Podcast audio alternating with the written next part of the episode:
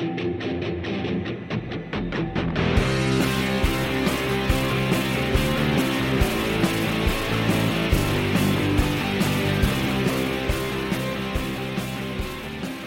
and welcome to the 10th episode of Sticks in the Six. I'm your host, Andrew Forbes, and I'm here with my co host, Peter Barricchini. Peter, happy Thanksgiving weekend. Uh, what's what's going on out your way? Ah, happy Thanksgiving to you as well as all the viewers out there. We're recording on uh, Thanksgiving Monday here in Canada, so hope everyone is doing well and staying safe. Um, not much. Quiet weekend. Um, obviously, with everything going around, we want to be extra cautious with what we're doing. So we just kept it, you know, within my family. Uh, big dinner on Saturday. Didn't want to do anything because I was so stuffed. Sunday, I was basically lazy. And yeah, how about you? How was your weekend? It was good. Uh, kind of same thing. You know, I just kind of kept it low key. Uh, spent some time with my wife's uh, my wife's parents. Um, on Saturday, drove down to Oakville back home for uh, for me on Sunday with my wife and uh, my little guy, and uh, my my mom decided that it was a good time to try some new recipes. So uh, got a whole whole smorgasbord of different foods, and um, yeah, it was uh, it was a good weekend. Good time to see some family and and uh, you know still still try and be you know socially distancing while while we do so. So i mean that's that that was the key. But uh, yeah it was a good weekend. Good, very a lot, a lot of things right now to be thankful for even in in a, the crazy world that we're living in. Absolutely. Uh, the health is the main important thing right now. So just happy to be around right now that's that should be key for everybody and just hopefully we can get by this this this yeah, and you know what a way to start off the episode. Obviously, it's something we've talked about every single episode that we've had so far, but um, obviously, COVID, something that uh, kind of hit the news waves right after we recorded last week. Connor McDavid test positive, mild symptoms. He's in self quarantine. Mm-hmm. Um, crazy to see that, especially after you know the NHL put together such an incredible bubble. Nobody test positive during the bubble. Um, and then uh, it's almost like he left symptom free, and all of a sudden, there you go. One of the one of the biggest names in hockey has uh, has a positive test. So just uh, just a reminder that uh, this this uh, this virus or whatever you want to call it has no boundaries in terms of who it's going to get. Mm-hmm. Yeah, it do- it doesn't matter who you are, what job or profession you're in, it goes after you no matter what. And as long as you mask up and socially distance, we'll we'll be fine. You will be fine. Yeah, and uh, just moving on from that, um, a lot to talk about this week. Obviously, we're gonna we're gonna try yes. and touch on as much as we can. That being said, we don't want to throw a three four hour episode at you guys. Uh, we don't have a guest specifically for that reason because there's so much to talk about this uh, this week. Um, but uh, yeah, we're gonna do a quick run through. We want to get the Leaf stuff. Obviously, that's why a lot of you guys are listening to this show. That said, there are a few things to touch on with free agency, the draft, that kind of stuff. We want to get to that. Um, but first off, a lot of talk in the bubble was when Tuukka Rask left the Bruins, obviously for family reasons. We we discussed that in a prior episode. There was talk that he had a no trade limited no trade clause that was lifted, uh, eight team trade list. Nothing happened at this point. Obviously, we talked last episode about all the goalie moves that were happening, the buyouts, the the free agents, the signings. As of right now, Tuukka Rask staying a Bruin. Do you think there's any animosity between Rask and the team?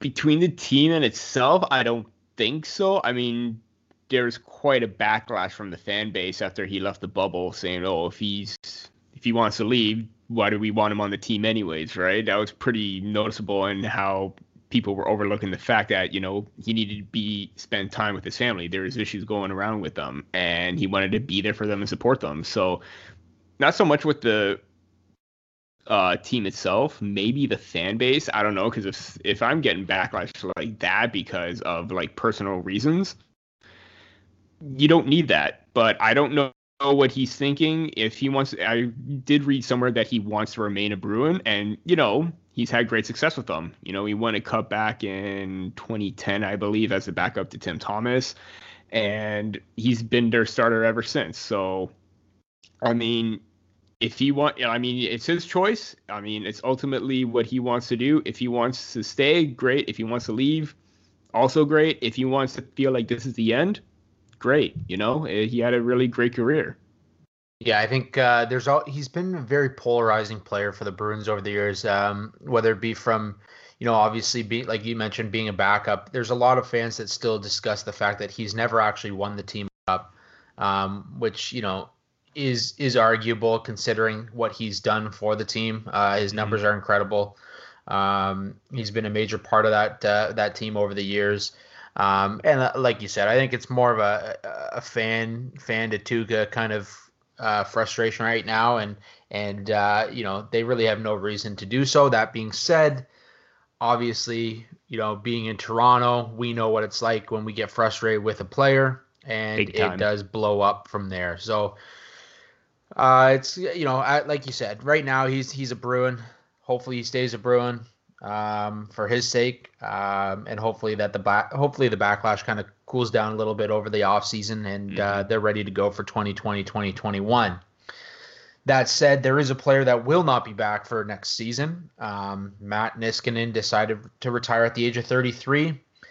Uh, drafted 28th overall in 2005 by Dallas. He played for Dallas, Pittsburgh, Washington, and Philly over his career. Um, debuted in 2007 08 with the Stars, had 26 points in 78 games in his rookie season. Not known for his offensive skill, more of a defensive minded guy, but still finished with 72 goals and 356 points over 949 regular season games. He added six goals and 42 points in 140 playoff games, and he was also part of the Stanley Cup winning Capitals in 2017 2018. Solid career for Matt Niskanen. Definitely not a Hall of Fame career, but one worth writing about because he was such a key component to those four clubs that he played on. Yeah, absolutely. And I mean, yeah, the points don't jump out, but you know, he still made an impact defensively. He was probably one of, you know, not necessarily the best, but he was a decent stay-at-home defender. He was relied on heavily, especially uh, with the Caps during that uh, Stanley Cup run. Uh, you know, it's it seemed kind of like a shock considering that it was only th- he only has a 13-year NHL career. But again, you know, he felt that it was his time. He felt he reached his is on the cup. That's basically all that matters for a player, you know. Um, I mean, obviously we would have liked to see more of him, but you know what? He felt like this was it, and he's going out like you know, a, he went out as a, as a cup champion. Not many people can do that. Yeah, no, and I agree. Uh, obviously, you know, some some players just know when it's time to call it a career, and uh, at least he's going out on his terms. It's not an injury that's kind of driving him out of the game. So that's uh, that's always good to see. Um, moving forward, we've got we've we had five trades since we last talked, five key trades, let's say. Yes. Um, obviously, you had the trades that happened during the draft and all that kind of stuff, picks for picks, and we won't get too much into that. If you want to know more, you can always head over to the Hockey Writers. We've got a full uh, list of, of news and notes for for everyone that uh, is interested, but 5 mm-hmm. five trades worth touching on. Um, Ryan Donato traded t- to uh, the San Jose Sharks from Minnesota for a 2021 third round pick. Um, Gudbranson traded to the Ottawa Senators for a fifth round pick in 2021. Obviously, uh, the the Ottawa Senators, as you'll see as we move on here, were very busy this uh, this past week. Uh, more go- uh, goalie news for you. Devan Dubnyk was also traded from Minnesota to the San Jose Sharks for along with a seventh round pick in 2022 for San Jose's fifth in 2022. Uh, one of the bigger moves, Max Domi was traded from the Montreal Canadiens, where he just didn't seem to fit in the in the playoffs, uh, along with a 2023, which ended up being Samuel Knazko, 78th overall, to the Blue Jackets for Josh Anderson. Uh, more news on both of those players in just a and then um, obviously Matt Murray was traded to the Ottawa Senators for Jonathan Gruden and a 2020 second round pick, which ended up being Joel Blomqvist at uh, 52nd overall. So what do you take away from these moves? Obviously, the Max Domi and uh, Matt Murray ones are uh, much bigger moves in terms of their effects on their new teams. Um, yeah, what do you what, what do you take away from them, Peter? So I'm just going to start off with the Domi Anderson one because that seemed like the talk of the town before you know the NHL draft, right? Um, personally, I like the move. I understand it. Both players seemed out of place. You know, it, they needed to change the scenery, both for Domi and Anderson. It was the right move for both of them. One for one, I mean, I, I know that they threw Montreal threw in the third rounder, I believe. So you know, there's a little incentive. If it was one for one straight up, I probably would not have done it. But then you look at it from Domi's perspective, you know, there was uh, a bit of a relationship quarrel with management and the coaching staff as, you know, they didn't see eye to eye on things. Even Max Domi went one step further to not discuss about his relationship with Claude Julien, which, you know, kind of raises some flags right there. But the contract itself, Domi's contract was good. Him resigning 5.3 million over two years is fair considering what he did as a rookie with 50 points and 70 points with the Canadiens. Giving Josh Anderson 5.5 million over seven years, I don't know what Bergevin was thinking. This is a guy who had a career best of like 40 points and 27 goals, if I'm not mistaken good numbers, but you know, nothing that warrants 5.5 million for. I mean, that's a huge risk to take given his small sample. I mean, the contract literally itself is David Clarkson 2.0 in my eyes.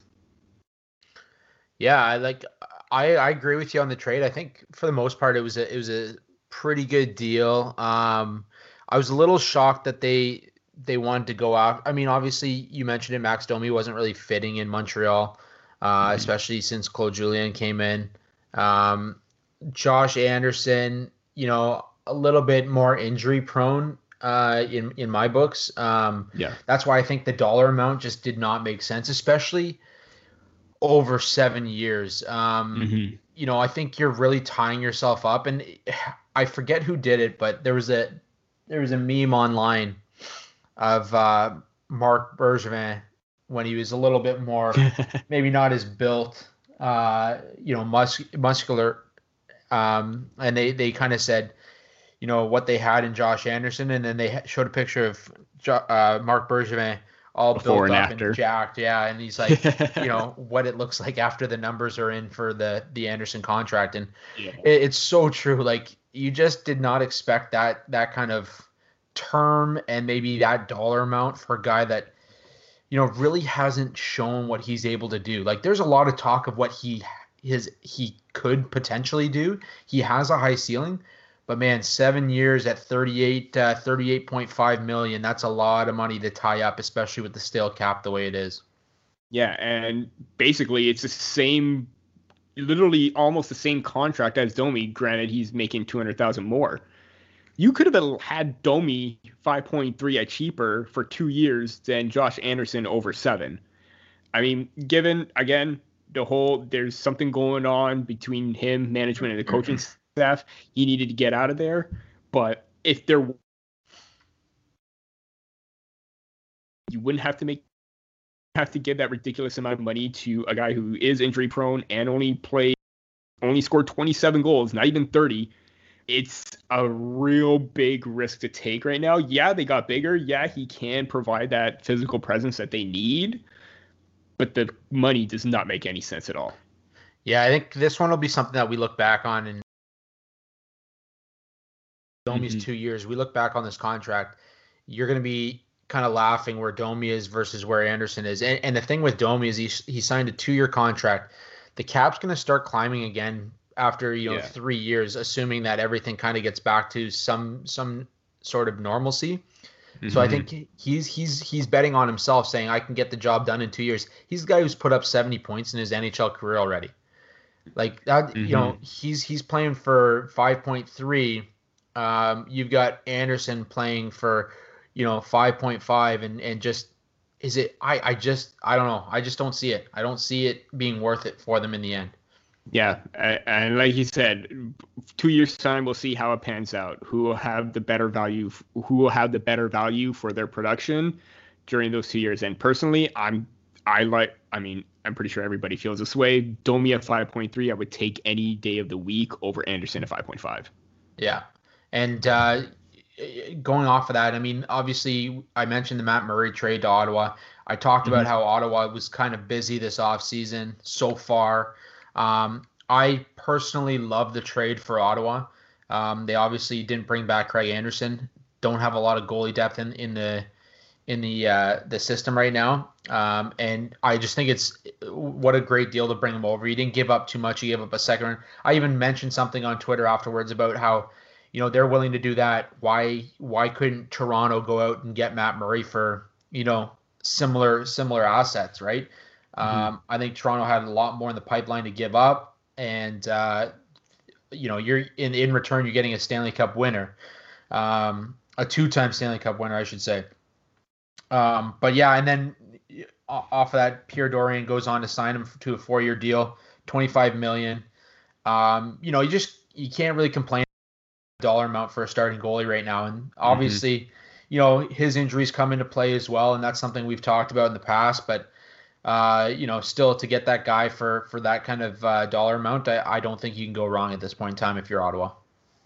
Yeah, and I mean it's a little bit risky considering his injury history, but you know what he's capable of. You know what he can do, and you know what he brings to the table. He has posted good numbers in the past, down year last year, but you know he he was dealing with some injuries as well. So 6.5 6.25 over 4 years. I, I I do like it. I do like it. I mean, but there's also the fact that Braden Holtby, who is making roughly around the same money, taking less for for his down year with the Vancouver Canucks. So that comes into play. It's a tall task to live up to for Murray, but then again, they have they they have the cap space to give him the money. They needed a goalie, and you know what? It's a win-win for them. Um, will Murray have like the best numbers? Maybe not so much considering that the team is in a rebuild, but they got a good, you know, a, a capable goaltender going forward right now.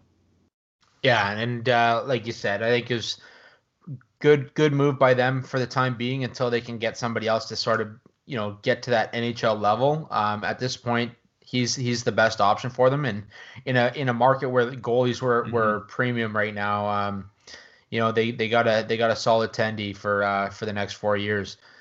Um, we also Absolutely. had a number of yeah, yeah. We we also had a number of buyouts uh, over the last week.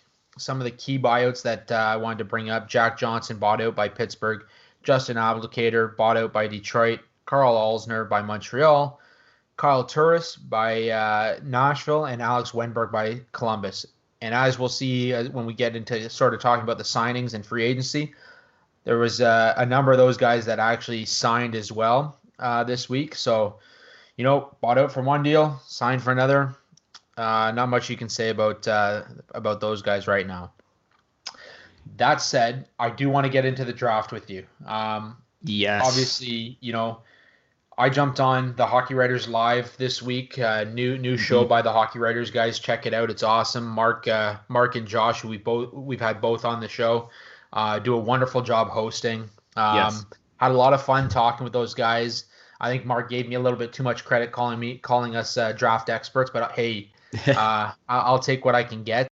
Um, that being said, first round, uh, a lot of lot of shocking uh, picks in my opinion. Um, so we're just gonna run through each one um, because I think that I think uh, you know obviously you're you're big on prospects. Mm-hmm. Um, you kind of d- dabble in the uh, the draft as well, and uh, I yes. think it's it's key that we uh, touch on these guys, especially if we want to look back on them in a couple of years and see where they're at. But number one for me, uh, I, I got to ask Jake Sanderson, top defenseman, goes before Drysdale at number five. What are your thoughts on that? Yeah, I mean, I okay. I wanted Braden Schneider for the Leafs. That was a bit of a stretch. To me, that was a bit of a reach with their selection. Um, I, I could understand why. I mean, he, he's got great potential as a puck moving defense, or not puck moving defenseman, as sort of a two way guy who can like move the offense, but also play st- uh, steady defense in his own end. I do like that pick, but at the same time, is it more beneficial to draft him or Jake San- or uh, Jake Sanderson, Ugh, Jamie Drysdale at that point. I don't know. I don't know. I, I to me personally, I really like Jamie Drysdale, and I'm not seen a lot of him with the GTHL Marlies, but even as his progression from into the OHL, seeing him live at the World Junior Selection Camp, he was one like he was battling for a spot, but he made every like he took that opportunity every single chance he took to make an impression, and he did that with Team Canada. I personally would have gone with Jamie Drysdale, but you know I can understand why Jake Sanderson is appealing to them. Yeah, no, and I just kind of going off of that. Back in March, I had him ranked 19th. Uh, Jake Sanderson ranked 19th overall. My my final rankings just prior to the draft, I had him jump up to 15th overall. Um, I had him in March ranked fifth. In uh, my final rankings, I had him ranked fifth. So I mean, Drysdale only re- dropped one spot from where I had him ranked, uh, but Jake Sanderson jumped ten spots from my final rankings to to being drafted fifth overall. And for me, like I, I do get the appeal from for for Sanderson. Like obviously a big body, a guy that uh, you know still has a lot of growing to do. I just I was a little shocked to see him go fifth overall. I thought. Mm-hmm he moved up in a big way uh, from from where a lot of people had him ranked, and I just there was so much talk about Drysdale and what he was able to bring to the club, and and you know puck moving defenseman. Watched him in the World Juniors, just had had that that innate ability to that to make space. Yeah, he made space for himself. Like he just he he just found a way to open up the ice for him as well as his teammates, and I don't think Sanderson's there yet um, I don't know if he has that same capability. He's a he's a solid player, first round talent without a doubt. Mm-hmm. Um, top five. I think this is one we're going to look back on and, and wonder a little bit uh, if if Ottawa got it right in in taking Sanderson. But obviously they got their guy. That was somebody they wanted, and and, and you know, kudos to them for for making that call. But uh, it's it's going to be interesting to see see what we uh, we find uh, as, as Sanderson makes his push for for an NHL job in the in the next few years. How happy do you think the Ducks are getting Drysdale? Oh, I think they were laughing. I oh, think they were laughing. It was it was the same as it was the same as Minnesota and, and Winnipeg getting Rossi and Perfetti back to back mm-hmm. at nine and ten. I think I think they sat back and just laughed at the fact that they those guys fell into their lap. Yeah. Um, but uh, yeah, I think I think Anaheim was probably making uh, making some sort of plans to on, on who they were going to go with, and, and when they saw that Jamie Drysdale was still there, I think they just jumped on it. Mm-hmm. Probably one of the quicker picks in, in the first round as well. If you were watching the uh, the five minute clock that was running down on each team, it seemed like each team liked to use their entire five minutes, and and uh, Anaheim came up a little bit quicker than than use most. it wisely. Yeah. Yeah. Um, going off of that though, uh, another guy that I thought maybe jumped a little too high was Jack Quinn at number mm-hmm. eight to Buffalo. Um, as mentioned, uh, I know Josh talked a lot about this as well. Jack Quinn jumped to eight with Rossi and Perfetti still on the board. Um, I just I think it's a Buffalo thing to do where they you know maybe try and go off the board a little bit and and take take a guy that they think is going to turn into something. I just for me I, I don't think Quinn's a top ten guy. No, I agree. I agree. I think they took the wrong Ottawa 67's player, and I, I am a firm believer that Marco Rossi will have you know a much better career than Jack Quinn. I think maybe Buffalo just did it with the Jack and Jack thing, kind of like Eichel and Quinn. Maybe to pass up on the top, basically the top two goal scorers in the OHL. That's something that you really shouldn't do and I don't know. I don't know why. Again, they probably see something in him that we don't. But I would have taken Perfetti or Rossi ahead of Jack Quinn. I mean, Rossi is a very capable two-way guy. I mean, you saw how built this guy is on the day of the draft. They were po- he would po- or before the draft, he posted pictures of himself training online on Twitter with like you know doing weights and stuff like that. He is jacked. Like he is built for a small guy, and uh, if they're thinking that size is going to be a factor, with a with him training like that and building up muscle, he's going to go a long way. And I think Minnesota kind of like uh, Anaheim with uh, Drysdale, they're laughing at the bank right now. They're taking that all the way and they're running with it. Same with Winnipeg and Perfetti. They got two really great, solid prospects right there. Yeah, I think they. I think Buffalo just saw Quinn as a as a playmaker and as, as somebody that can go in there and set up Eichel for, you know, for a number of years. But uh, mm-hmm. you know, I just I, I don't know. I don't know. I just didn't see him as a top ten talent. Um, I think they left two two key guys on the board, and uh, yeah, I just I think he went higher than he should have. Um, yeah. But I mean, like I said, there was a number of that in the first round. Uh, before I get to more of the surprises, I, I want to ask you about Askarov going at 11 to Nashville. You and I talked about it prior to the uh, to the draft about uh, New Jersey possibly taking him and what that would say to Mackenzie Blackwood. Same sort of story here. I mean, you've got Pekka Rinne who's kind of on the decline. Uh, mm. Obviously, he won't be there for the long run. Um, but Juuse Saros, a guy that you know you've banked on for for a number of years to back up uh, Pekka Rinne.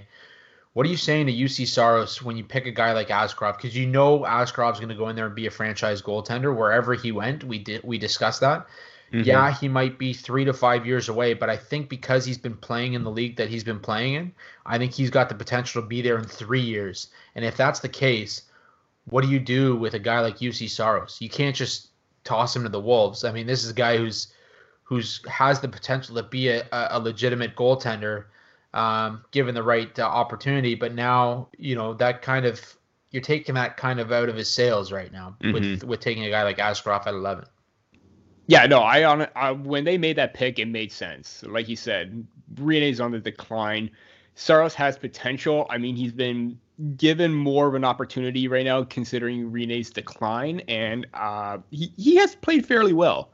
It's just it's not enough. And drafting Sar um, Askarov just solidified Nashville's goaltending situation right there. I mean, you have they have Devin Cooley and Connor Ingram at non-roster goaltenders in coming up from the pipeline, both 23. You can make the assumption that maybe Connor Ingram could be a capable backup and they move Saros so he can get another opportunity elsewhere, or they try and make a low-level signing and try and sign, you know, another capable backup. But then again, when Askarov comes in, you're going to need someone with experience, kind of like what um, not not to jump the gun, but kind of what the Washington Capitals did signing Henrik Lundqvist to you know mentor and guide Ilya Samsonov. And yeah, the the goal goaltending situation is set. Askarov is your guy. Maybe Juuse Saros could be that guy and mentor Askarov, and then Saros goes off after three years. Don't know, but it's an interesting situation nonetheless. Um, but yeah, I had no issue with the pick honestly, like you said, we were looking at a team like New Jersey, but Nashville did need a goaltender, and I think they took that as an opportunity to be like, "There's our guy." Yeah, no, I, I agree, and I, I just think, I think it, it, it's one of those things where, one, it, he was probably the best guy available. Um, in fact, I, I'm I'm shocked he fell outside the top ten, but best guy available, and two, I think you're setting yourself up for the future. Mm-hmm. Um, but yeah, it was a solid pick by them. Um, obviously, you know, we would have liked to see him fall four more spots, but you know, that said, yeah. um, we'll get we'll get into the Leafs pick a little bit later in the show. Um, yeah, another guy that kind of uh, was an interesting pick. Uh, obviously, their third pick of the first round, but uh, the New Jersey Devils at 20 took Shakir Mukhamadullin, um, defenseman from Russia big bodied. I just I had him ranked in the 70s. So mm-hmm. for me, I just part of me wonders if this was more of a hey, we've got three first round picks. Let's let's take a risk on on somebody that we maybe have maybe has a high ceiling and we we have some some uh, liking to. Um, but I just I, am I'm, I'm a little bit shocked. I, I feel like it was a bit of a toss away pick. Uh, it's it's interesting to see that because a lot of like a lot of the main people in the scouting community, especially ones that you know that we're known to seeing a lot of, like Tony Ferrari, Will Scouch, and everything like that. There's like promise fully developed for him. And a lot of people did have him in between, you know, second, third, maybe late first. This was kind of like a shocking pick that high. I mean, and you know what? I think this thing, this is what teams are also looking at as well. They're seeing more of an opportunity right now with their season starting now that the draft is later. Maybe they see something in uh, Mukhamadullin that, you know, maybe he did improve on in the past, you know? Um, yeah, it's a big gamble, but again, they probably see something in him more than what we do right now because we're so used to seeing him, you know, during like last season, right? And it doesn't take long for players to try and realize how to improve their game. And maybe he did that. We don't know, but that is a big swing on their part. Yeah, no, I, I agree, and I just like I said, I think he's one of the guys that kind of benefited off of like the uh, the European League starting a little bit earlier. Mm-hmm. Um, you know, had had, an, had a pretty good start, and he just he jumped uh, jumped up the rankings a little bit, and um, you know, I I just think that New Jersey could have potentially got him later in the draft, uh, and, and could have drafted you know guys on the board: Hendrix Lapierre, Tyson Foerster, Connor Zary. Uh, those are guys. Those guys were all still available at, at 20. Um, yeah. And I just I think there was there was more potential for them to to get up front, especially for a young squad like that, than uh, and and maybe sit on that pick for for a couple rounds. But again, we we see it from the outside. They obviously have major discussions about what they what they want to do with their picks. I just it was it was a shocking one for me. Yeah. Um, if that one, I mean, we talked about that one, but follow that one up at 21 with Igor Chinakhov. Save, uh, save the best for last. I just that's that one. um, I just I talked I, asked Mark about it a little bit when I was on the Hockey Writers Live, and nothing not to take anything away from from Chinakhov. I mean, this is a guy who's an overager. Obviously, his second time around. Again, the early start over in Russia, I think, helped boost what he was. But I mean, Jarmo Kekalainen said he was in their top 10 the whole way. So I just, Peter, I had him, I didn't even have him ranked in my top 217 picks. So yeah, this, this, and how he's a top, you know, a first round pick. Um, yeah, I, I, I don't really have much more to say. I think you know our listeners can hear me kind of chuckling at it. I I just uh, this one threw me for a whirl. I mean, you wrote a draft profile on him, and everybody was flocking over to it because it seemed like you were the only one that had information on him at that point. But um, yeah, I again the reaction online was priceless. It was like, what? Like I don't know what was going on. I mean, I don't I don't know how to put it. That was kind of like a very shocking pick to make, especially in that spot. And just for like reference, Mark Shag took Dawson Mercer at 21. Uh, granted, you know that at that point, I, I believe Mercer was taken off the table. Yeah, he's taken off the table way before then at 18th again, you look at all the players that you could have had. You could have had Hendrix Lapierre. You could have had Tyson Foerster, Zary, Barron, Jacob Perreault, Ridley Greig. I mean, even if you wanted to technically go off the, not necessarily off the board because he was still technically considered a first round pick, uh, Marek Khusnutdinov. He was something that like like a lot of scouts really really like loved. He was a major prospect that with his skill set and everything that he thought that many thought that he should have been a first round pick. I, I, I, yeah, it's a very questionable one, and he did have a good start. I mean, I think he has at least. Um, I think he has points in all six games. Yeah, and I think yeah. most of them were were goals. I think he had like five at one point. Yeah, but an overager that high up. I mean, it is what it is. I don't know when you're probably going to see him come over, but it is a very interesting pick to say the least. I mean, I, again, I don't know much about him. Like mock drafts that I posted, like you know my selections online with Toronto, I had him like as a late late round pick, like sixth or seventh. I mean, and that's fairly reasonable. But wow, first rounder. Cool. Yeah, I know Larry. I know Larry Fisher over at the Hockey Writers had him ranked in his you know top 217, but again, he was a late round pick.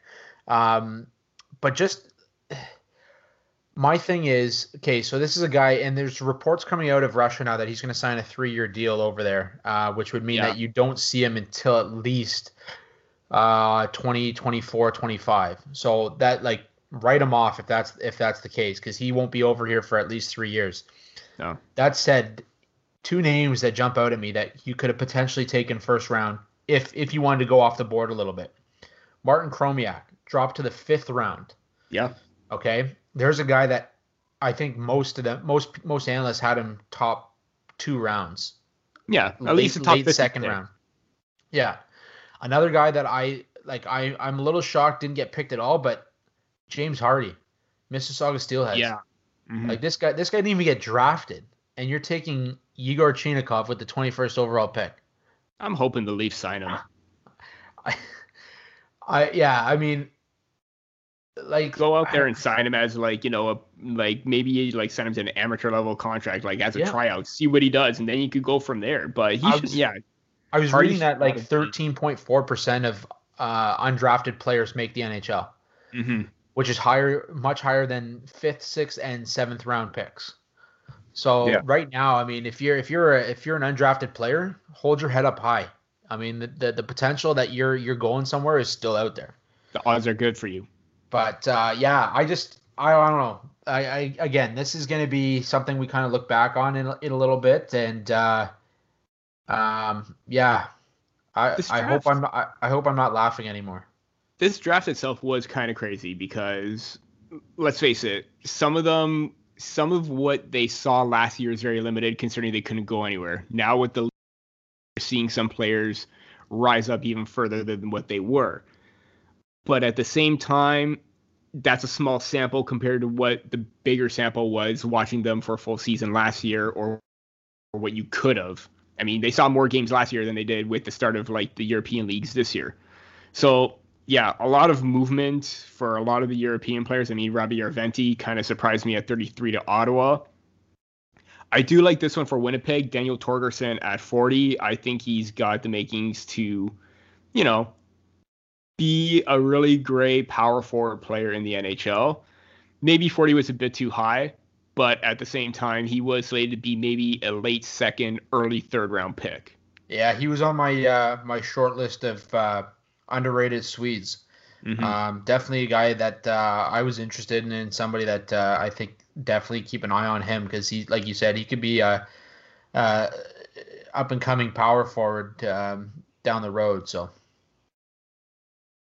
the last one I want to get into in terms of the first round uh, and, and just the draft in general. I mentioned Martin Chromiak falling to the fifth round.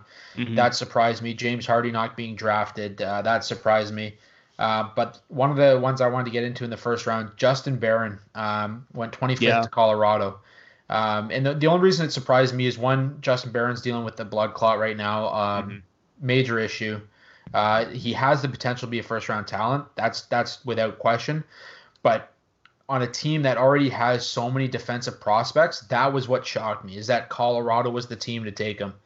Um, you know, they've got Bowen Byram, they've got Connor Timmins, they've got Cale Makar, they've got you know uh, Samuel Girard. Like, I just that was the only reason that I bring him up is because I'm I'm just shocked that they were the team out of everybody to to go out and get another defenseman. Could use it as leverage too. I mean, Sure. Oh yeah. I mean, even with the players that they do have, you could use Connor Timmins as leverage. Bowen Byram, maybe not so much because of the promise that he has. But Justin Barron, you could probably use him as leverage. If a team wants a promising prospect, you could probably give that away and get a star player in return to, you know, make a deep playoff run, kind of like what Tampa did, giving up uh, Cal, um, not Cal, Nolan Foote for Blake Coleman to the Devils. But at the same time, if you wanted to take a risk on Barron, that was the opportunity to do it.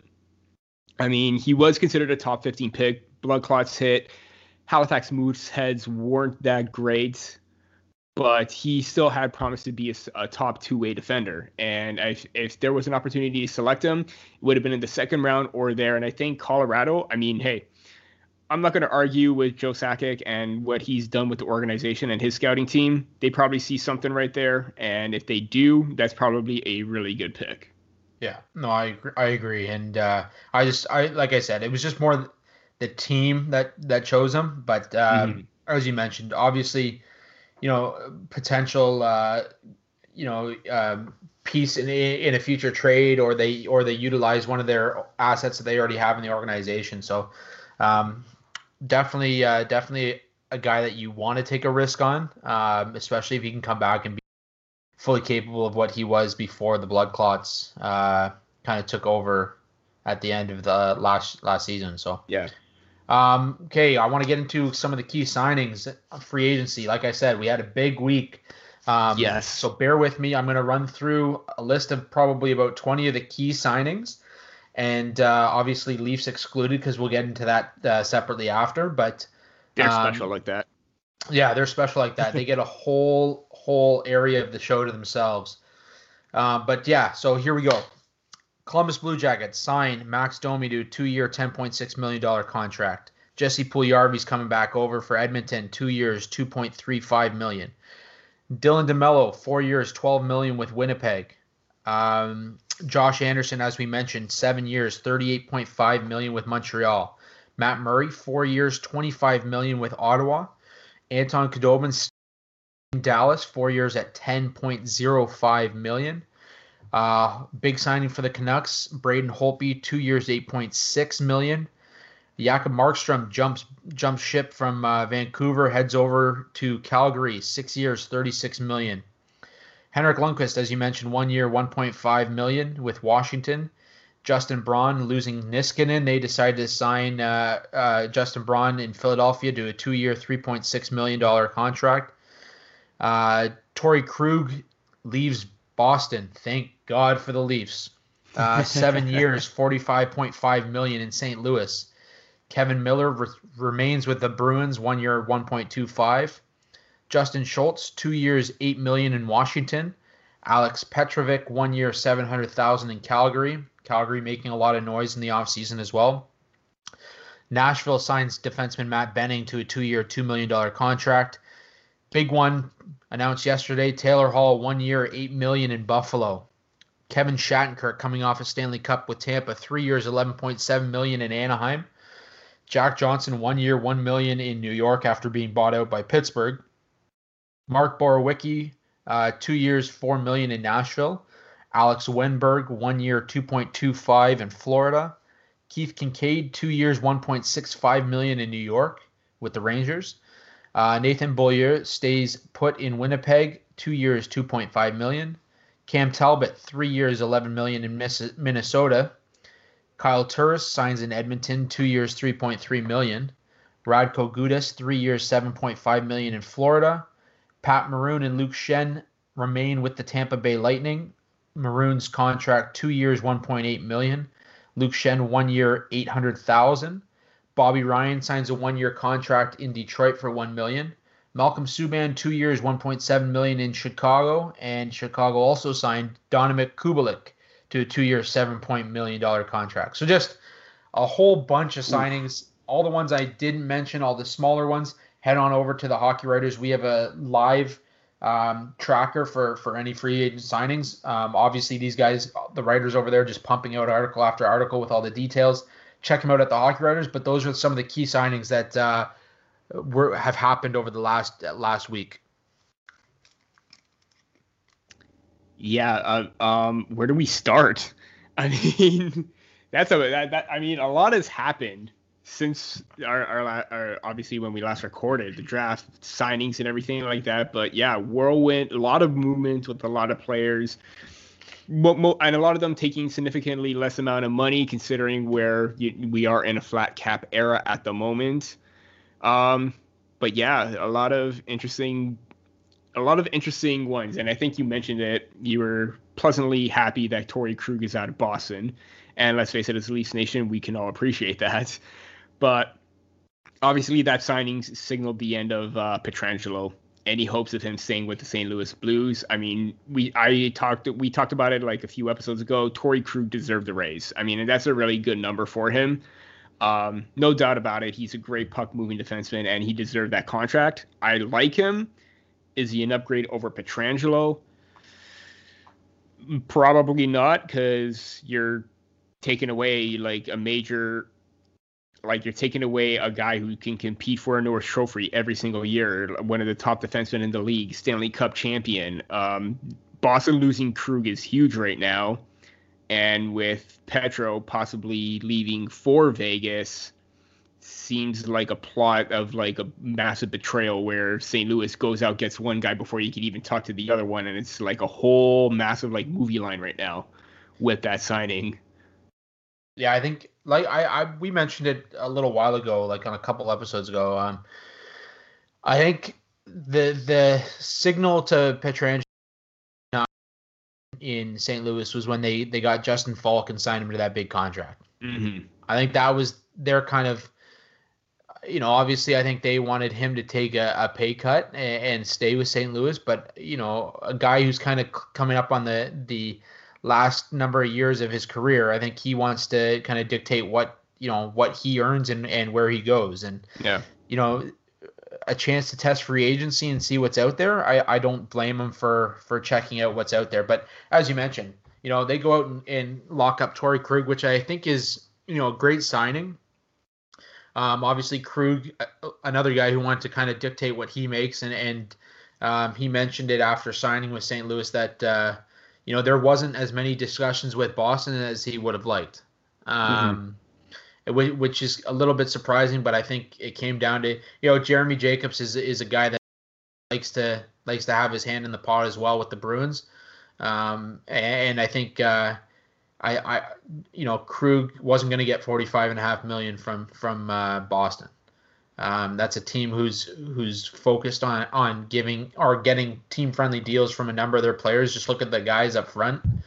Uh, yeah. And that's kind of been their their their shtick over the years, and and uh, because of that, um, you know, Krug's off to St. Louis, and and for, by all accounts, Pietrangelo could be off to Vegas in the next couple of days. But solid what's, signing for them.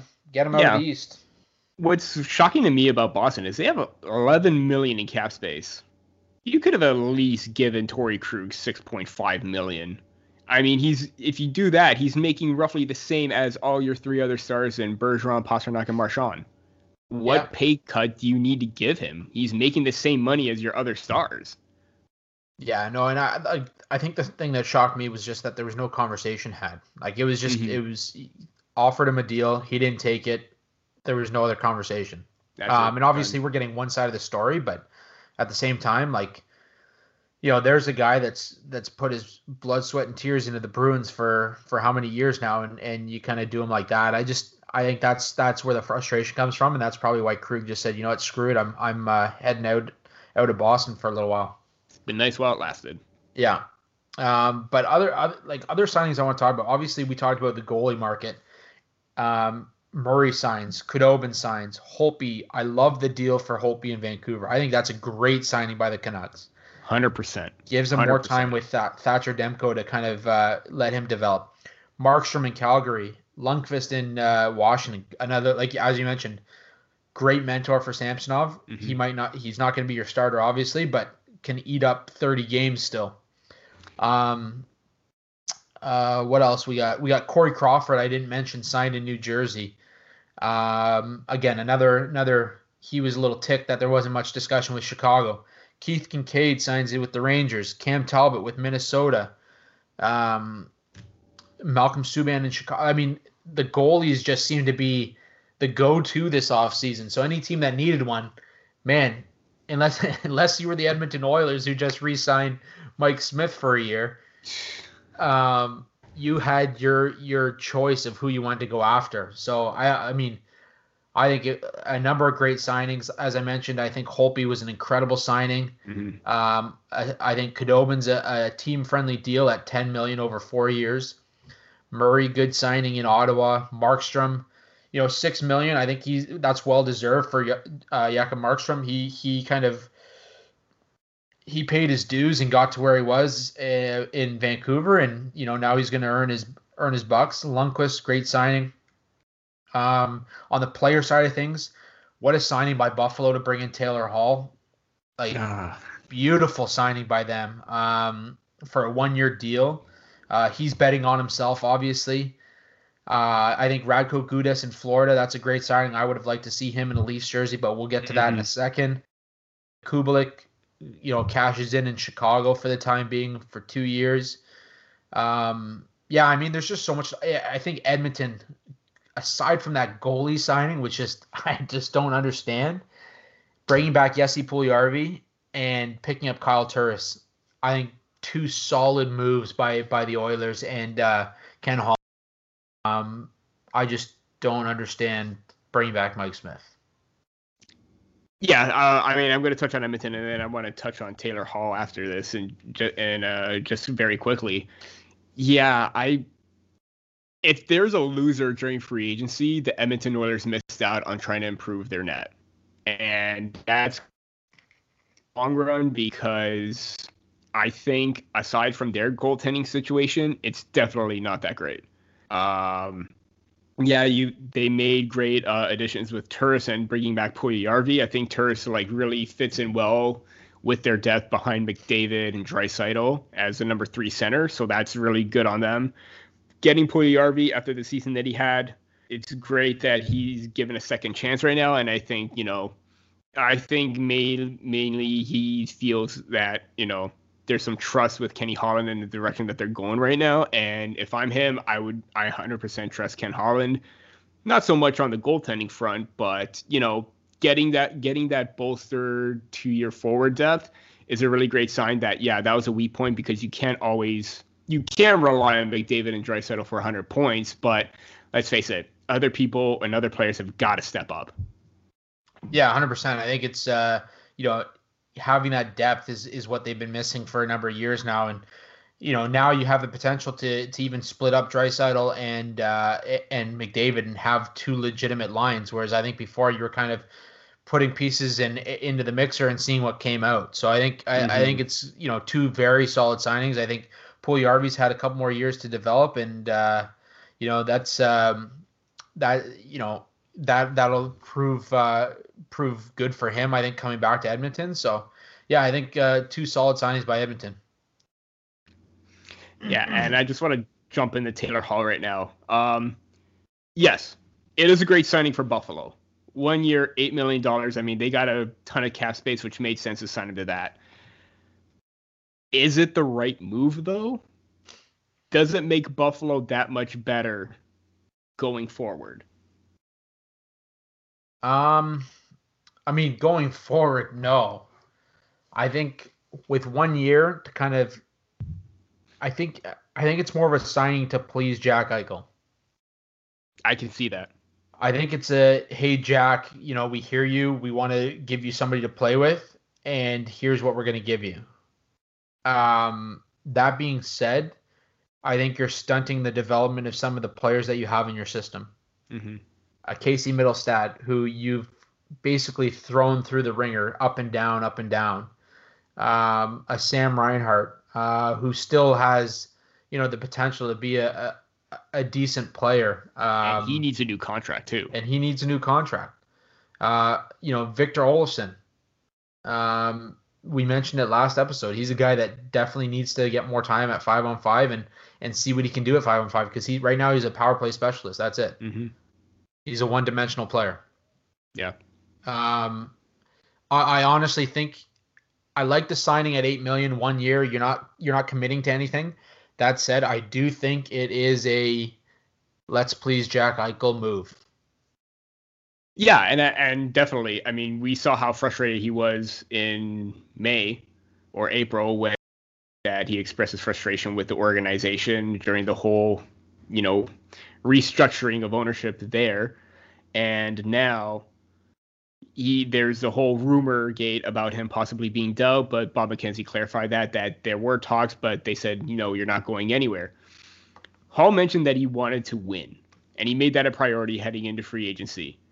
Out of the teams remaining, Boston is probably would have been his best bet to try and win right now. I mean, they've made the playoffs. They were one of the top teams last year. They got great depth. But having Taylor Hall on the second line probably wouldn't go well as opposed to having him on the first line, but you ain't going to mess up the perfection line. He said he was willing to take less. $8 million. I I mean, one million is in signing bonuses, seven million is in base salary. I mean, if he wanted to use this as a prove me now contract, great. But I think that number is a bit too high to be a prove me now because if he's trying to get like nine or ten million, it probably would have been best if he signed maybe for six, considering that if it's a prove me now contract, I'll take what I have right now, and then if I do well this year with Jack Eichel, I could get more possibly next year.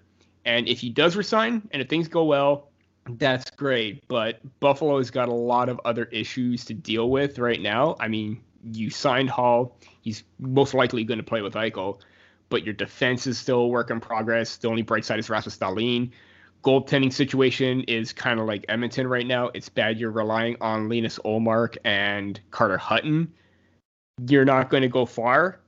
Your top line's going to produce, but nothing much to look forward to after that. That's just how I see it.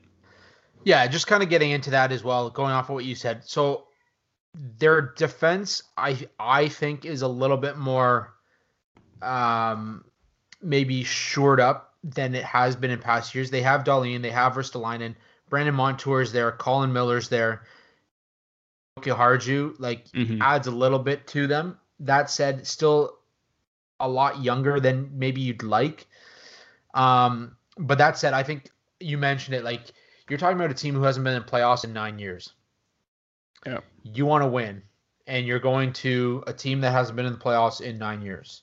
Mm-hmm. That's that would be my first indication that maybe I'm making the wrong choice. Yeah. Now let's go off of that for a second. Carter Hutton is your starting goalie. Unproven in my books. Not 100%. Not a, not a starter at all at the NHL level. And that's nothing against Carter Hutton. I just don't think he's a he's a starting goalie. Yeah. You have an unsigned uh, goaltender in Linus Ullmark, who's supposed to be your next guy in line. Okay? Unsigned at this point. Obviously they'll get a deal done. That being said, unsigned at this point. Your next two goalies in in your depth chart are Jonas Johansson. Heard of him? Nope. Me neither. Ukko-Pekka Luukkonen obviously a talented goaltender, but the Finn is still probably two or three years away from yeah. even getting a taste of NHL action. Yeah, I agree. So you want to win. You're not you're not going to do that in Buffalo. No. Um and that's why know, I think everybody saw the signing very surprisingly. Yeah. Like even if he signed with Nashville, Nashville has at least pieces in place to still at least make the playoffs are you is Buffalo really going to make the playoffs this year behind the Cup champions Tampa Bay Lightning, behind the Boston Bruins, behind the Toronto Maple Leafs? Montreal seems to be in a better spot than them. Florida has goaltending. Florida might be in a better yeah. spot than them. Yeah, they yeah. don't have the top 6 that Buffalo supposedly has, but th- you know goaltending is part of the part of the the the gig here. Like, I mean, oh. we talked about Toronto, we talked about Frederik Andersen, and that possibly being the reason why the Leafs aren't able to get to where they need to be because he doesn't steal a game for you. You think yeah. Carter Hutton's going to steal a game for you? Do you Not think Linus Ullmark's going to steal a game for you? How about Jonas Johansson? Is he going to steal a game? I like. You got to be kidding me. Yeah. You could have signed. You could have signed in probably 25 other cities and had a better chance at winning than where you have in Buffalo. I just, I'm just gonna I, build. I, I don't get it. I'm just going to build off on that because Elliot Friedman did mention this earlier today, or from what I saw, Elliot Friedman said that there was talks that they want to try and keep uh, Taylor Hall long term. So maybe this is yeah, no confirmation, but there are rumblings Taylor Hall is going to actually conference call Kevyn Adams says Sabres are interested in making this a long term relationship. Sorry, I was reading the wrong tweet. I, there's so much in his timeline that I just read the wrong one. But they want to try and keep him long term. Then again, what's going to happen with his contract figure afterwards? Are you going to sign him more than eight million? again, it's a great move for Taylor Hall to try and bank on himself to be like, yeah, I can bounce back. I can play well with a great centerman. But who's if it doesn't quite work out, who's willing to give him eight million dollars next year? So let, us kind of go off that as well. Casey, Casey Mittelstadt, unsigned right now. Mm-hmm. Um, Victor Olofsson needs a contract. Sam Reinhart needs a contract. Uh, who else do we have here? As I mentioned, Linus Ullmark needs a contract. And if you're if you're Hall and you want to win, why are you signing? Why would you ever sign long term in Buffalo? I get I get that there's a relationship there between him and, and Ralph Krueger. Yeah, that is is probably the main reason he went to where he went. But even if you're if you're Taylor Hall, why aren't you potentially talking to Edmonton and say, look, I'll come back for a year? Mm-hmm. Why would you like? I mean, you've been there, you've played there, you understand, you know some of the players. Like you have relationships with a McDavid. Yeah. I maybe it's about being the star. I mean, you're you're you're still kind of second coming to Jack Eichel in Buffalo, mm-hmm. but if you're, it's about winning. You made the.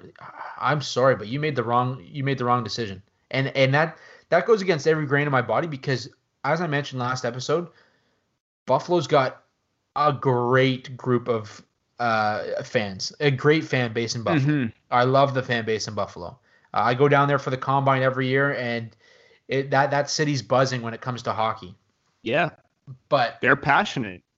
But man, the the Pegulas are not putting a winning franchise on the ice mm-hmm. at this point in time. And on top of that, you've got six million dollars locked up in Kyle Okposo. Okay. Nine million to Jeff Skinner. Nine million in Jeff Skinner. Like I, I I don't know. I just I, I won't understand this signing until it uh, until it makes sense to everybody, and I don't see that happening anytime soon. Here's one thing to look at it: they could bounce back, they could surprise a lot of teams, and they could be re- they could play relatively well. That's best case scenario. Worst case scenario is they go on a run, 10, 12 game winning streak, and then they fall flat like they did the last two years. Yeah, I just uh, like I said, it's gonna be it's gonna be interesting to see what happens.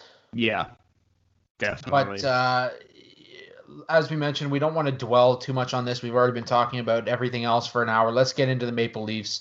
Uh, one last thing before we do so. The season is projected. They're hopefully going to get start uh, January 1st. Let's keep our fingers crossed that everyone can stay safe, stay inside, and get this uh, this NHL season rolling for us. I just knocked on wood, hoping that it comes true. There you go. Um, now I want to jump into the Leafs. Obviously, um, we mentioned signings. Um, obviously the Leafs were busy as well this offseason. They made a trade. Mm-hmm. They they moved Andreas Johansson for Joey Anderson to New Jersey. Uh, more of a cap dump. They get a, a young guy, a 22 year old Anderson, who, you know, obviously led the World Junior team uh, back in I believe it was 2017, 2018. Buffalo year. Yep. Yeah, and uh, you know has the potential to be a Hyman type player. Not going to be your offensive threat. A guy that uh, you know has the ability to be more of a defensive mind, penalty killer. You know, plays plays kind of on the on the physical side of things, and, and doesn't mind throwing his body around. Mm-hmm. Um, before we get into the signings, what are your thoughts on that trade? Obviously, Anderson's an RFA, somebody that the Leafs will have to sign. But uh, good move, bad move. What do you think, Peter?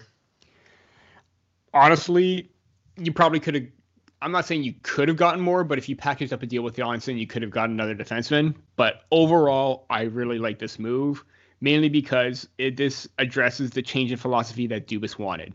He mm-hmm. wants players that are accountable, reliable, and doesn't to make you know, not necessarily risky moves, but the wrong move at the at when they should have done something else. Anderson is that guy, and as you even saw online, um, I believe it was Rachel Doerrie who made a really great thread about Josh Anderson, even comparing him to Blake Coleman. And that to me stuck out really what like that was the forefront of that because hey, Blake Coleman was a Stan is a Stanley Cup champion right now. So honestly, if he's looking to be another Zach Hyman type player, I have no issue with that because we all know how great Zach Hyman can be. The offensive game may not be there as as it's not as well defined as Hyman playing with like you know Auston Matthews, Mitch Marner, and all that. But the fact that they got another battler, another death player, PK, someone to jump in offensively every now and then, it's great. And to me, Johnsson, along with Kapanen at times, just looked off most of the time and was a step behind all year. So if you know maybe that's a hindrance and you know maybe he may not uh, hold up to that contract, might as well just dump it. Yeah, um, and just kind of going off that, the one the thing I like about Anderson is like obviously he didn't get the opportunity to develop in the New Jersey program. Mm-hmm. Uh, I think you know I think the Leafs do have a better development program in terms of getting their players ready for the NHL. Yeah. And with that said, Anderson's a guy who bets on himself, and uh, if you read any any of the interviews with him, he's a guy that knows that he's got he, he's not an offensive guy. He goes out there and makes the play that's in front of him. Yeah. And uh, he's he he'll be the first one to admit you're not going to get 25 goals from him, but you're gonna you're gonna maybe stop 25 goals that uh, come in the other way, and that's that's kind of what you need right now if you're the Leafs, a bottom six guy that's gonna kind of I mean he might not even be in there next next season. Yeah, like I said, 22 years old, he's gonna take some time and develop in the system and go from there, but one thing I, I want to talk about with that trade is uh, there was a tweet by uh, Steve Simmons, and anybody from Toronto knows knows what Steve Simmons is all about. Oh um, yeah. And he mentioned how there there was an agent, an NHL agent out there, who said something about, um, you know, Toronto being one of the few teams that trade away assets before winning a Stanley Cup. And uh, I just I, I I don't want to bash anybody, but man, who the hell is taking any information from an agent right now on how to run a team? There's a reason why I mean, they're a reason why they're agents. The same reason that maybe he's getting medical information from an outside source. Yeah, I, you know, you know what I mean. Like it's just uh, those everything he says just drives me nuts. And and I used to read his uh, his column in the Toronto Sun years ago, years ago, like when you know mm-hmm. newspapers were still relevant. and uh, I I say that as a journalist, so yep, you know, yep, I, I, hear I you. Would, I would love for them to still be re- relevant. There was something about getting the black marks on your fingers when you're reading the newspaper, but mm-hmm. um, and every time I would just chuckle at the end because it just seemed like this guy went home, um, took you know had three glasses of scotch and decided to sit down and write a stream of consciousness regarding sports. Like I just it just he he always drove me insane. I never I, I I was never a huge fan of his and it just seems like every passing year he just gets more and more frustrating as as not only a fan of the Toronto Maple Leafs but um as as a as a person who's kind of in tune with what what goes on in Toronto sports media. I yeah. don't, I don't know. Maybe that's maybe that's just me, but uh, I just I, I read his tweet and just kind of laughed like I used to with his his columns. I just thought it was it was ridiculous and and it it was unnecessary to to tweet something like that out. Andy Petrillo had probably one of the best comebacks to his comment. Has this agent been working long? Pretty sure the Edmonton Oilers traded away two first overall picks before even making the playoffs once. Yep, exactly. Exactly. And not only that, you saw disappointment this year. You know changes needed to happen. And if you're moving away players that you know aren't going to be as impactful as you'd like them to be, why not move them? Why yeah. keep them there so they could hinder the roster and everyone else again so you could see another failure, failed season next year? that if you really want this team to succeed, you want them to make the necessary moves. Moving Johansson, moving Kapanen, that's what you needed to do.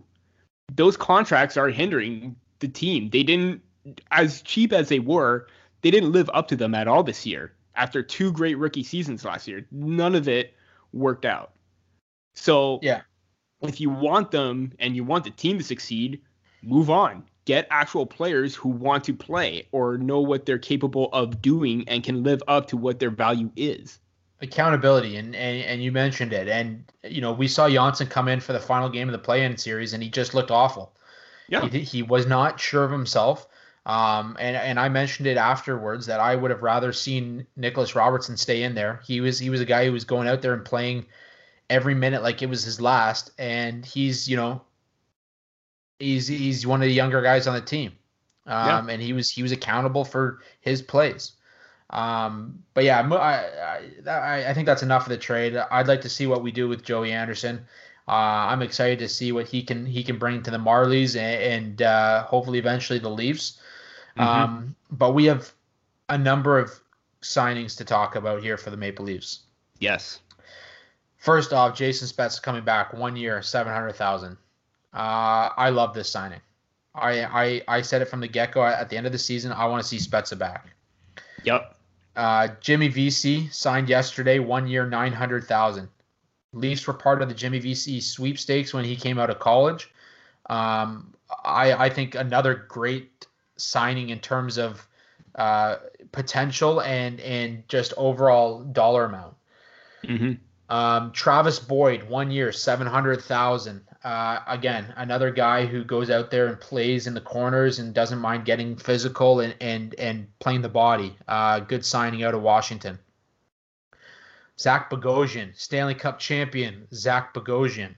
Yep. One year, $1 million. Your right handed defenseman, I don't care how old he is. This guy is exactly what the Leafs need on the back end. He's another Jake Muzzin. He's a guy who's going to throw the body around. He's a guy who's going to go into the corners, make people afraid to dump the puck into his corner. Um, stay at home for your, your puck moving guys. I love it. Bolsters our blue line. Mm-hmm. Uh, Wayne Simmonds, one year, 1.5. This has been talked about for two seasons to get Wayne Simmonds in Toronto. Now is the time to do it. 1.5 million. You're getting your dollars worth. There was a report that came out. He's playing a lot of last season hurt. Um, so all those all those haters out there right now talking about while you're giving him 1.5 million, yeah, 1.5 million, and I guarantee you he has a bounce back year this year. Mm-hmm. He's playing in Toronto at home. He's he's a he's a Toronto City kid. Like I love this signing. He's watch out for the Wayne train because this is going to happen this year, guys. Yeah. Finally, four-year deal, twenty million for TJ Brodie. Again, another defenseman to bolster your blue line, and you know he's got that kind of all-around game. I talked to you. I don't know about the dollar amount, just with his history of uh, injury and and medical mm-hmm. issues. Um, that said, uh, I think if you look at our blue line now, it's incredibly crowded, which is a good problem to have. You're going to be talking about Justin Holl, Travis Dermott, Liljegren, Sandin. All those guys are going to be battling for spots on this on this blue line, and I love every minute of it. Yeah, I'm just going to correct myself for a quick second. Kasperi Kapanen wasn't a rookie last year; it was a sophomore season when he scored 44 points. Back to that topic. Um, yeah, I mean, I'm trying to think of a time where I was actually happy with the way this defense looked. I wasn't happy. I was optimistic last year, but I wasn't quite happy getting Tyson Barrie. But I'm going to mention, uh, I, I, hate to go to Twitter again, but Sam, Samuel Tur- uh, Turpak, head scout writer um, for Slovakia and Czech Republic at Dobber Prospects. Positive thing about the Leafs D core next year, worst case scenario, don't add nothing else, is better defense than best case scenario last year. And if the worst case scenario is better than the best case scenario last year, where maybe it's, you know, very stagnant, maybe it stays the same, maybe improves a little bit. I'm taking that to the bank as a major improvement because now you have players who are responsible, who take care of the puck, who aren't just thinking offense. You have someone in Tyson, um, Tyson Barrie, uh, TJ Brodie that can play it smart on his own end, make a strong stretch pass to get the play going while letting Morgan Rielly do what he needs to do and having him on the back end. Zach Bogosian, like you said, another Jake Muzzin type player. He he has good hands, and I'm just to throw this out there. If you saw the play that he made against the Boston Bruins, where he dangled Torey Krug and Brandon Carlo inside out, cuts to the middle, throws it to the middle, Blake Coleman dives for a puck and gets it back to Tuukka Rask he has some offensive upside. As limited as it is, you know you're going to see him, you know, be the big body in front, getting the lanes, p- being aggressive on the boards. Proved it this year that he can still play, and given in a really great environment, he can thrive in it. And Travis Boyd, don't know much about him, but he, if like if he's able to, I know he had some good offensive numbers last year. If he can sort of jump in like that and be that kind of like third, fourth line player. I know he had 20 points in 2018 19, 10 more last year. If he could be another depth option, great. But like you said, the main prize is Wayne Simmonds, man. And I am absolutely happy that he's going to be back. I, I'm legitimately like, I'm legitimately thinking of getting a Wayne Simmonds jersey. I don't care if he's here for one year. That number I'll, 24, the little preview, that looks nice. I love 24 it. in Simmonds, it matches perfectly. I love it. I, and it would look great on my on my basement wall right now.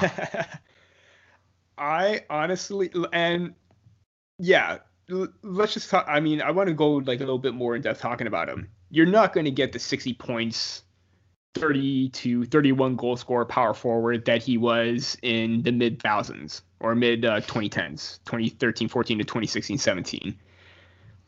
Yeah, he was dealt with injuries. Yeah, he played on two subpar teams of Buffalo and New Jersey. Um, this is a guy who knows how to play the game right. He said it from the from his interview.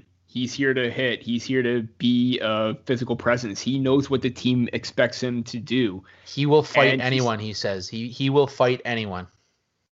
I mean, great. That we need some of that. I mean, obviously you're not going to drop the gloves every single minute that you get, but if there's an opportunity where he needs to stand up for somebody, we have somebody who can do it. He has proven to score. He can still he still has good speed. He can still get to the dirty areas and and uh, bang in loose pucks. So you know he's a great area or a great player in front of the net in the high danger area. He was in the past. You might see that. You're going to see that again this time around. Granted, it's going to be very limited limits because of what he's going to be in third, most likely fourth role, depending on who battles for that third spot or who comes out on top. But he knows his role. He knows what he's going to be doing, and he knows that the team has faith in him. If they didn't if they it, with his injury history, if there was any concerns about that, it was probably not that much of a big deal. Look, you give me him and Spets on your fourth line, you're laughing. Yes, I'm I'm loving every minute of that. You, you throw him on for eight to ten minutes a game. If you give me 35 points in the season, you're well worth your 1.5 million dollars, especially with the intangibles. Like this is yeah. a guy who's good, like you said, he's going to play the physical game. He's going to go out there. He's going to battle. He's going to stand up for his his his players, the talented guys in the lineup. He's got the speed. He's got the reach. Um, you know, he can still still get to the, the the grimy areas.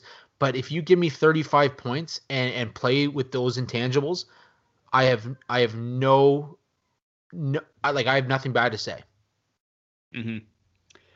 Just looking at last year, Jason Spezza almost had 30 points going up and down fourth and third line, but even then he saw a lot of healthy scratches because of Mike Babcock. If Jason Spezza, who's much older than Wayne Simmonds, can get 25 points, I'm pretty sure you could probably expect roughly the same, maybe a tad bit less from Wayne, maybe 20, 25.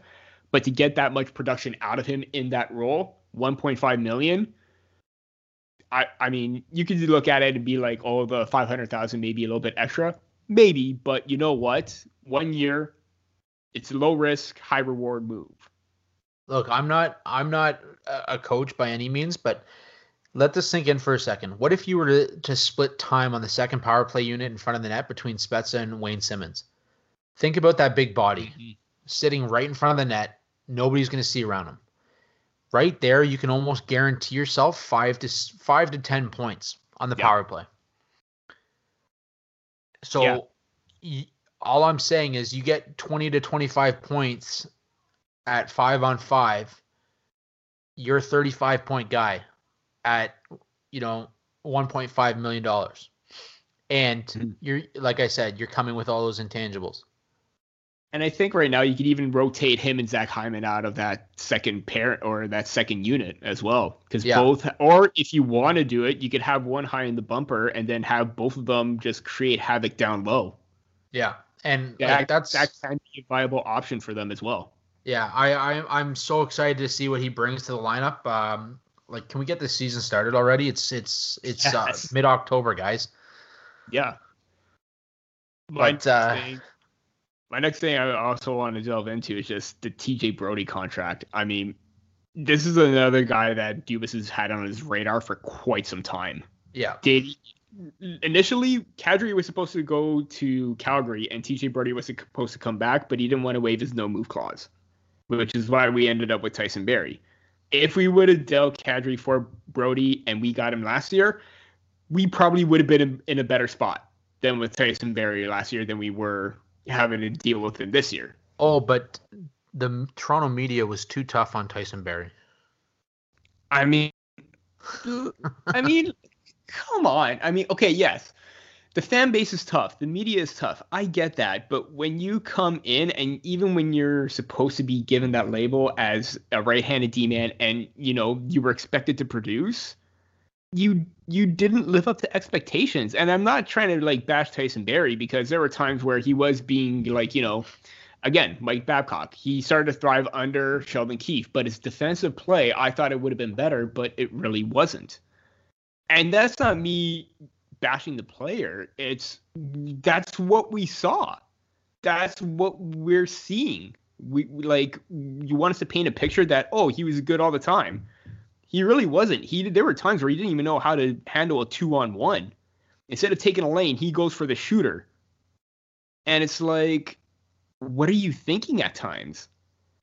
And again, I try to be hope he does well in Edmonton, but at the same time, like you really think, and and I'm I'm just gonna say this: I've seen some of the Edmonton like you know reporting and stuff like that. They are just as tough as they are there as they are in Toronto. I was gonna say, if have you ever listened to Spit and Chicklets and the way Ryan uh, Ryan Whitney talks about the the media in, in Edmonton, the way that they essentially tortured him, the fans in, in Edmonton. I mean, Yeah. come on, what you're going from one Canadian city to another. What what are you expecting? It's They're not it's- gonna. It's not gonna be any easier. hockey in Canada, like they like no matter what city you're in, Edmonton, Calgary, Vancouver, Montreal, they all like this, like can't like obviously when you think of ca- hockey, you think of Canada, right? All the best talent or majority of the best talent comes from Canada. We pride on hockey. We want our teams to do well, and if you don't do well, I mean, there are going to be there's going to be some backlash and some you know criticisms if you don't play well. All I'm gonna say is grab your snowmobile, enjoy the minus 40 weather, and hopefully the top power play in Edmonton doesn't falter with you taking as many shots as you did. Yeah. Got that right. But even right now, um, going back on topic with Brodie, five million four years. I'm still taking that as a really great contract. Mainly because of the fact that, you know, they wanted a right hand shot. You had a couple last year, even with Cody Ceci and Barrie. That failed completely. Contract goes till, till he's 35 you're wary about giving at least five million to those players and up when they hit that range. But to be honest, it's around when the he turns 35, around when the contract ends. That's when he players usually start to decline, and that's when you could probably probably renegotiate at a lower value if you choose to resign him. And the fact that he can play on the right side, even though he's a left-hand shot, that's all that matters. We just need someone who can handle the right side. It doesn't matter if you're a right hand shot. If you can handle and play that side perfectly, which he has shown in the past with Calgary, then there's really no issue right there. Yeah, no, I, I agree, and I think, uh, like I said, I think it was just more concern about his health issues. Uh, obviously, he's had some some issues in the past, but uh, you know, at five million, and by the time you get to the end of that contract, you're going to see a rise in the cap. That the five million is not going to play a huge role in terms of uh, hindering what Toronto does with their their roster. So. Yeah. Um, I think it's a good option um, in terms of what the Leafs brought in versus what they they got rid of. Um, you know, solid, solid uh, off season so far, and I, I still don't think they're done. I still think there's going to be, you know, s they got to do some moving around with the cap. Mm-hmm. Um, that said, going to qualifying offers, obviously they need to sign Dermott and Mikheyev. uh, two RFAs. They they both received qualifying offers. Some notables that didn't: Jeremy Bracco and Frederik Gauthier, the goat, did not receive qualifying offers from the team. Yeah. I mean, there were times where the goat he played well, but he didn't. And there, I mean, you saw when the first game of the playoffs, that fourth line was just, you know, awful. And when Pierre Engvall came into the lineup, that injected a whole nother amount of energy into the lineup. And I, and I'm sad, sorry to say this, he has a good frame. He just doesn't use it, Gauthier. And that was the downfall. Yeah, no, I, I agree with you. I think, you know, not not the quickest uh, big body, wasn't really physical. Um, and I think uh, that ended up hurting his his chances of coming back, especially when the Leafs are so tight uh, cap wise. Um, when it comes to the Bracco situation, I think he just you know wasn't happy with where he was at with the club, and uh, I think that's just uh, you know that's just the Leafs kind of getting rid of uh, you know somebody that maybe doesn't want to be there as, as much as uh, they'd like. So. Mm-hmm. And you're mentioning Dermott and Mikheyev needing their head their contract status. Four hundred six thousand is the cap space we have right now.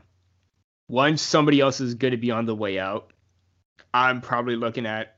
You may want to keep Alexander Kerfoot at 3.5, but Justin Holl he might be gone.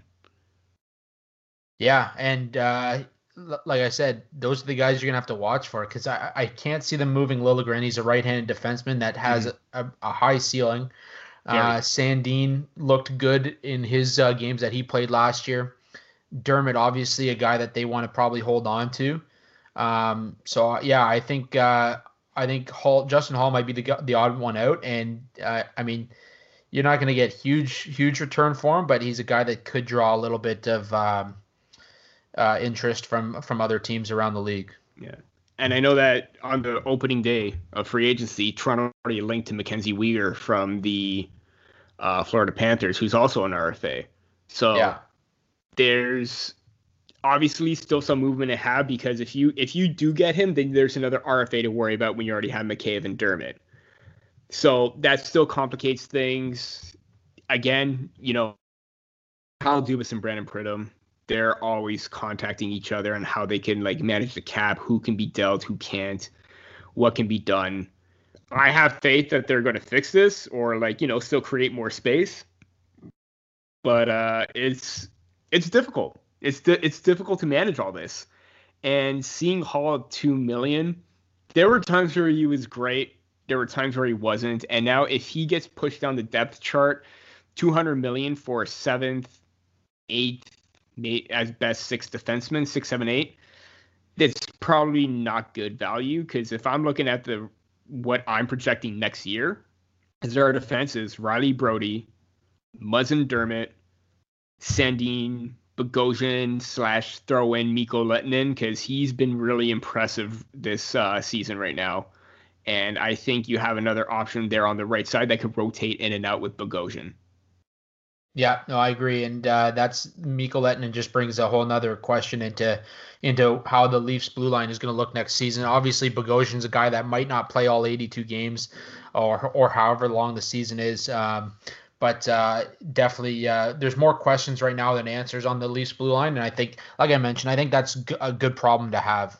Yeah, it's difficult, but it's a great one. And Mikko Lehtonen, six goals, 13 assists in nine games with Jokerit. That is. Is that good? I mean, if you like a defenseman who could score goals, yeah.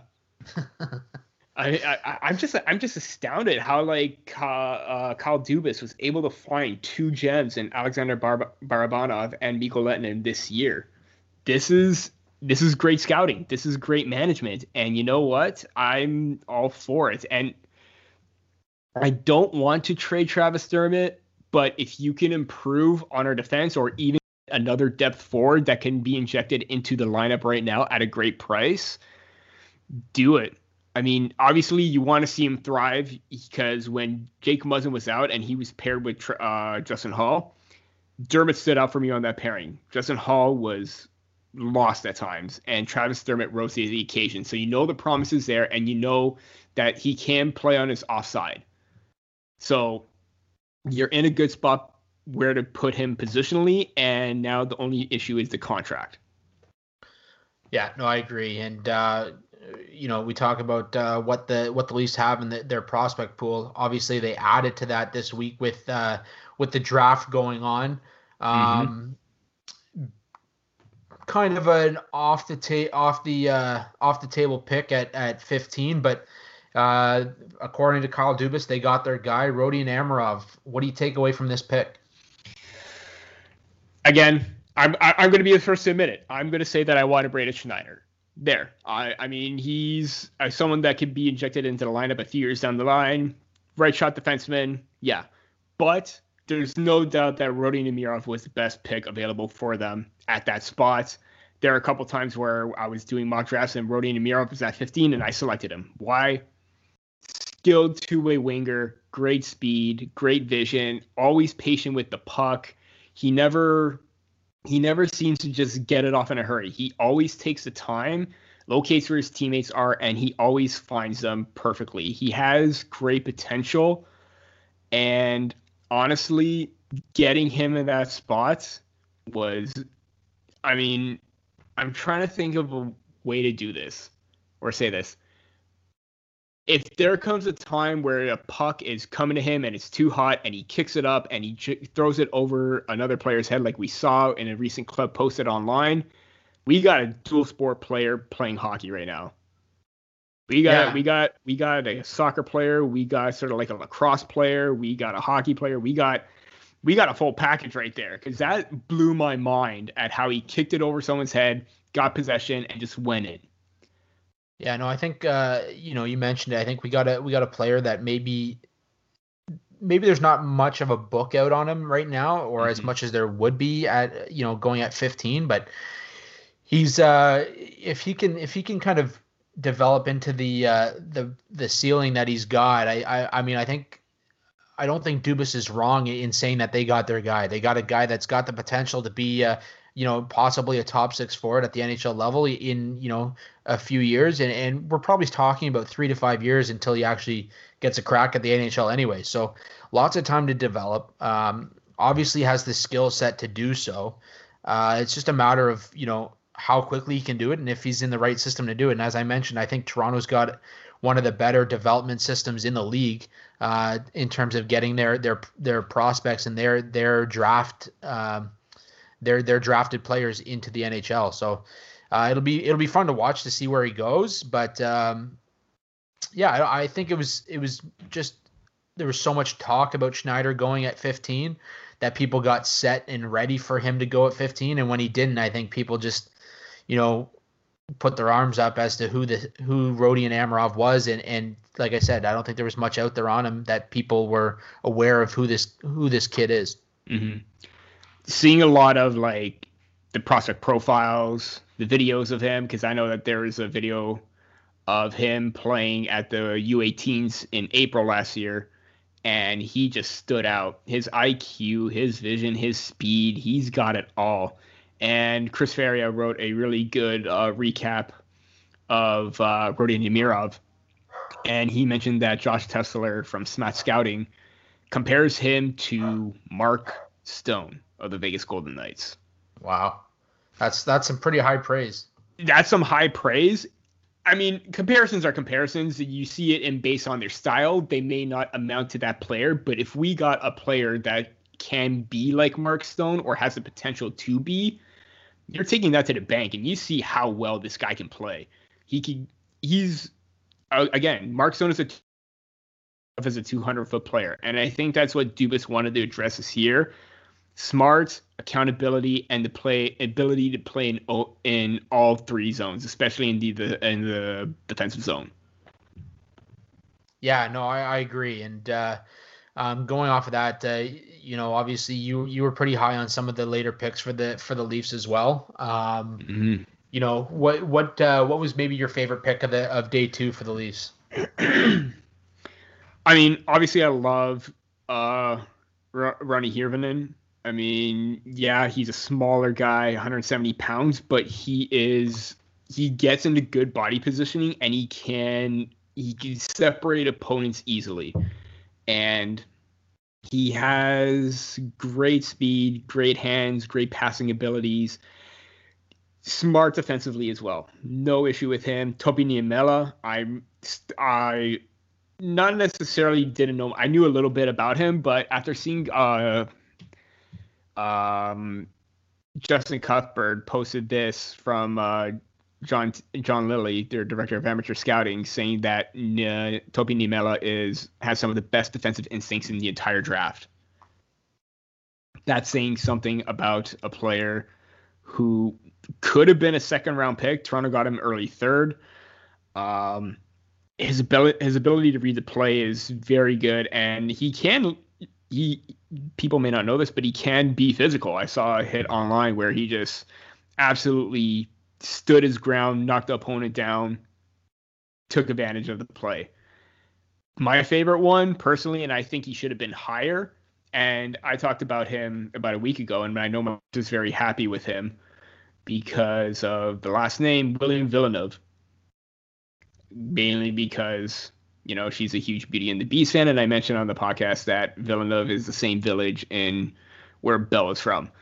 Sidetracked. Either way, I love this selection. I think that not a I there's some people that are not very high on Villeneuve and his skating is an issue, but his vision, his passing plays, his 200 foot play, and his ability to get into um, into the passing lanes. I absolutely love this pick. This was my favorite one at fourth round. I think he could have been in the second, but this is an absolute not steal, but a great selection for the fourth round. And I'm I was actually very surprised that he was still there. I actually want to go with the other fourth round pick, 106th overall, Artur uh, Akhtiamov.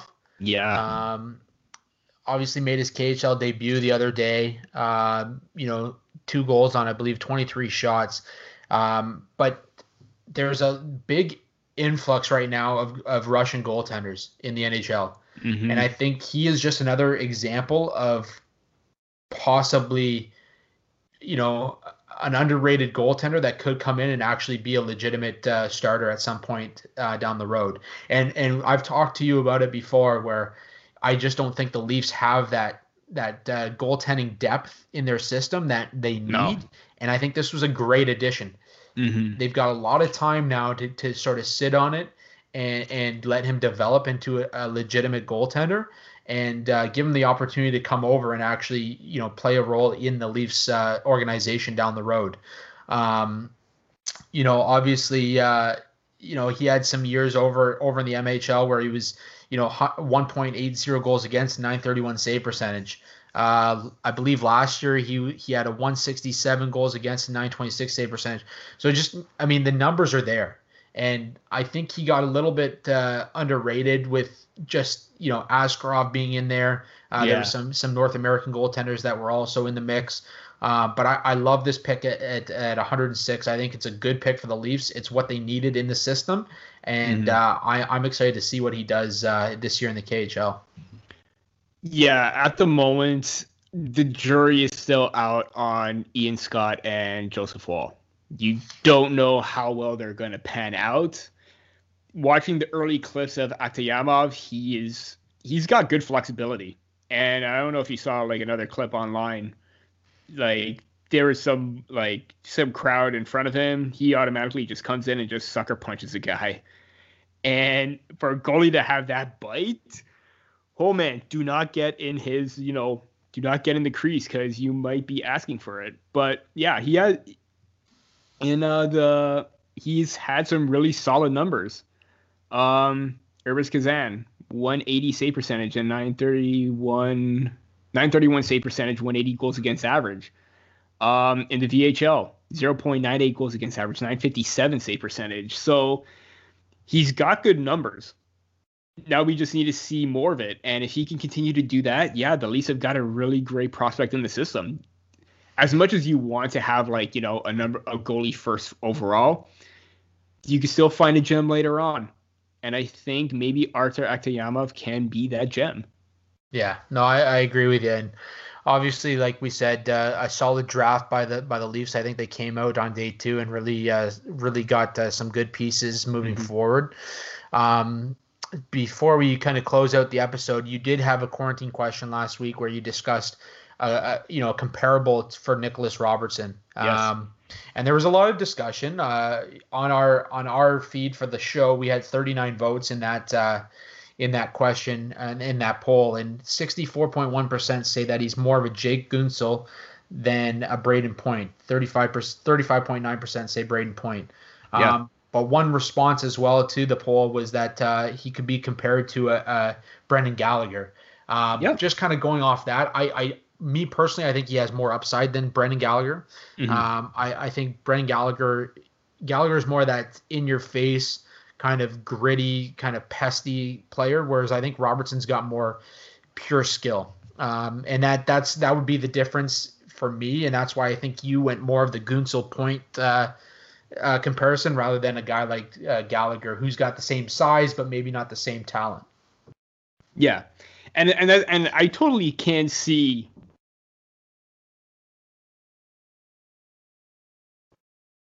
You know, pug driven. He wants to get into all areas of the ice, but granted, Brandon Gallagher can probably get you. You know, he can get you 30 goals, 50, 60 points, but I don't know. You may just see a little bit more offensive upside with uh, Nick Robertson. And uh, I posted that same poll question on my Twitter feed, and 63% Jake Guentzel, 37% Brayden Point. And again, I I got the same thing, Brendan Gallagher, and I can see that, but maybe he has a better like and uh, like you alluded to before, a better shot like Brendan Gallagher because Brendan Gallagher more so is you know that pesky you know presence in front of the net, but Nick Robertson can shoot the puck. Brayden Point can shoot the puck. He's Brayden Point's got really great creativity with the puck. Nick Robertson has great creativity with the puck, which is why I use those two as the main comparison as opposed to Brendan Gallagher. And I still see some Brendan Gallagher in him in terms of like the feistiness,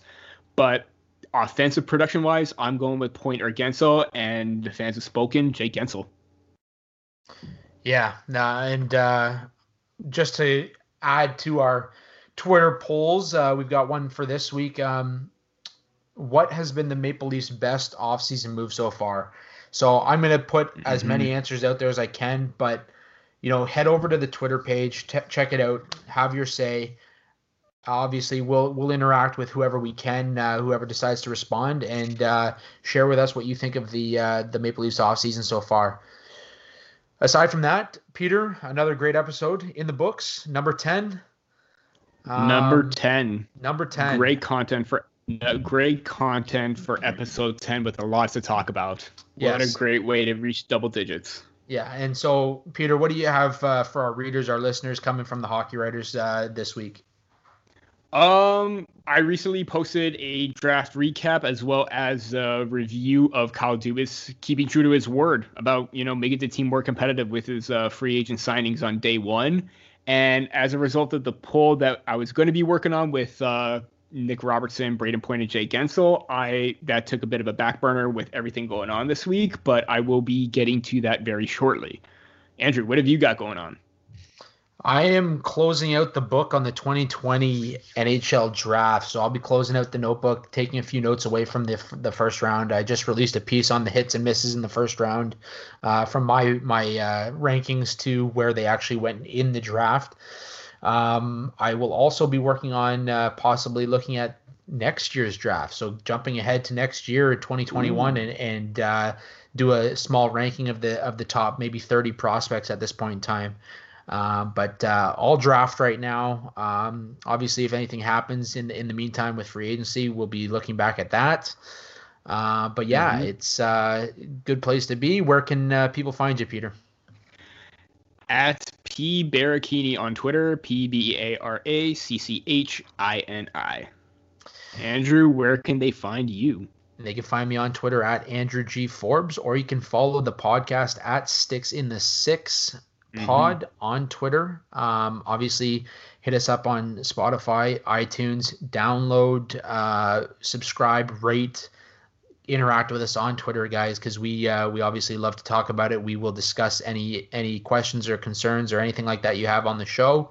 Um, aside from that, we want to thank the the Hockey Writers for obviously uh, you know hosting our show on their site, and mm-hmm. uh, yeah, from there um, we look forward to seeing you guys next week. Absolutely, have a good one.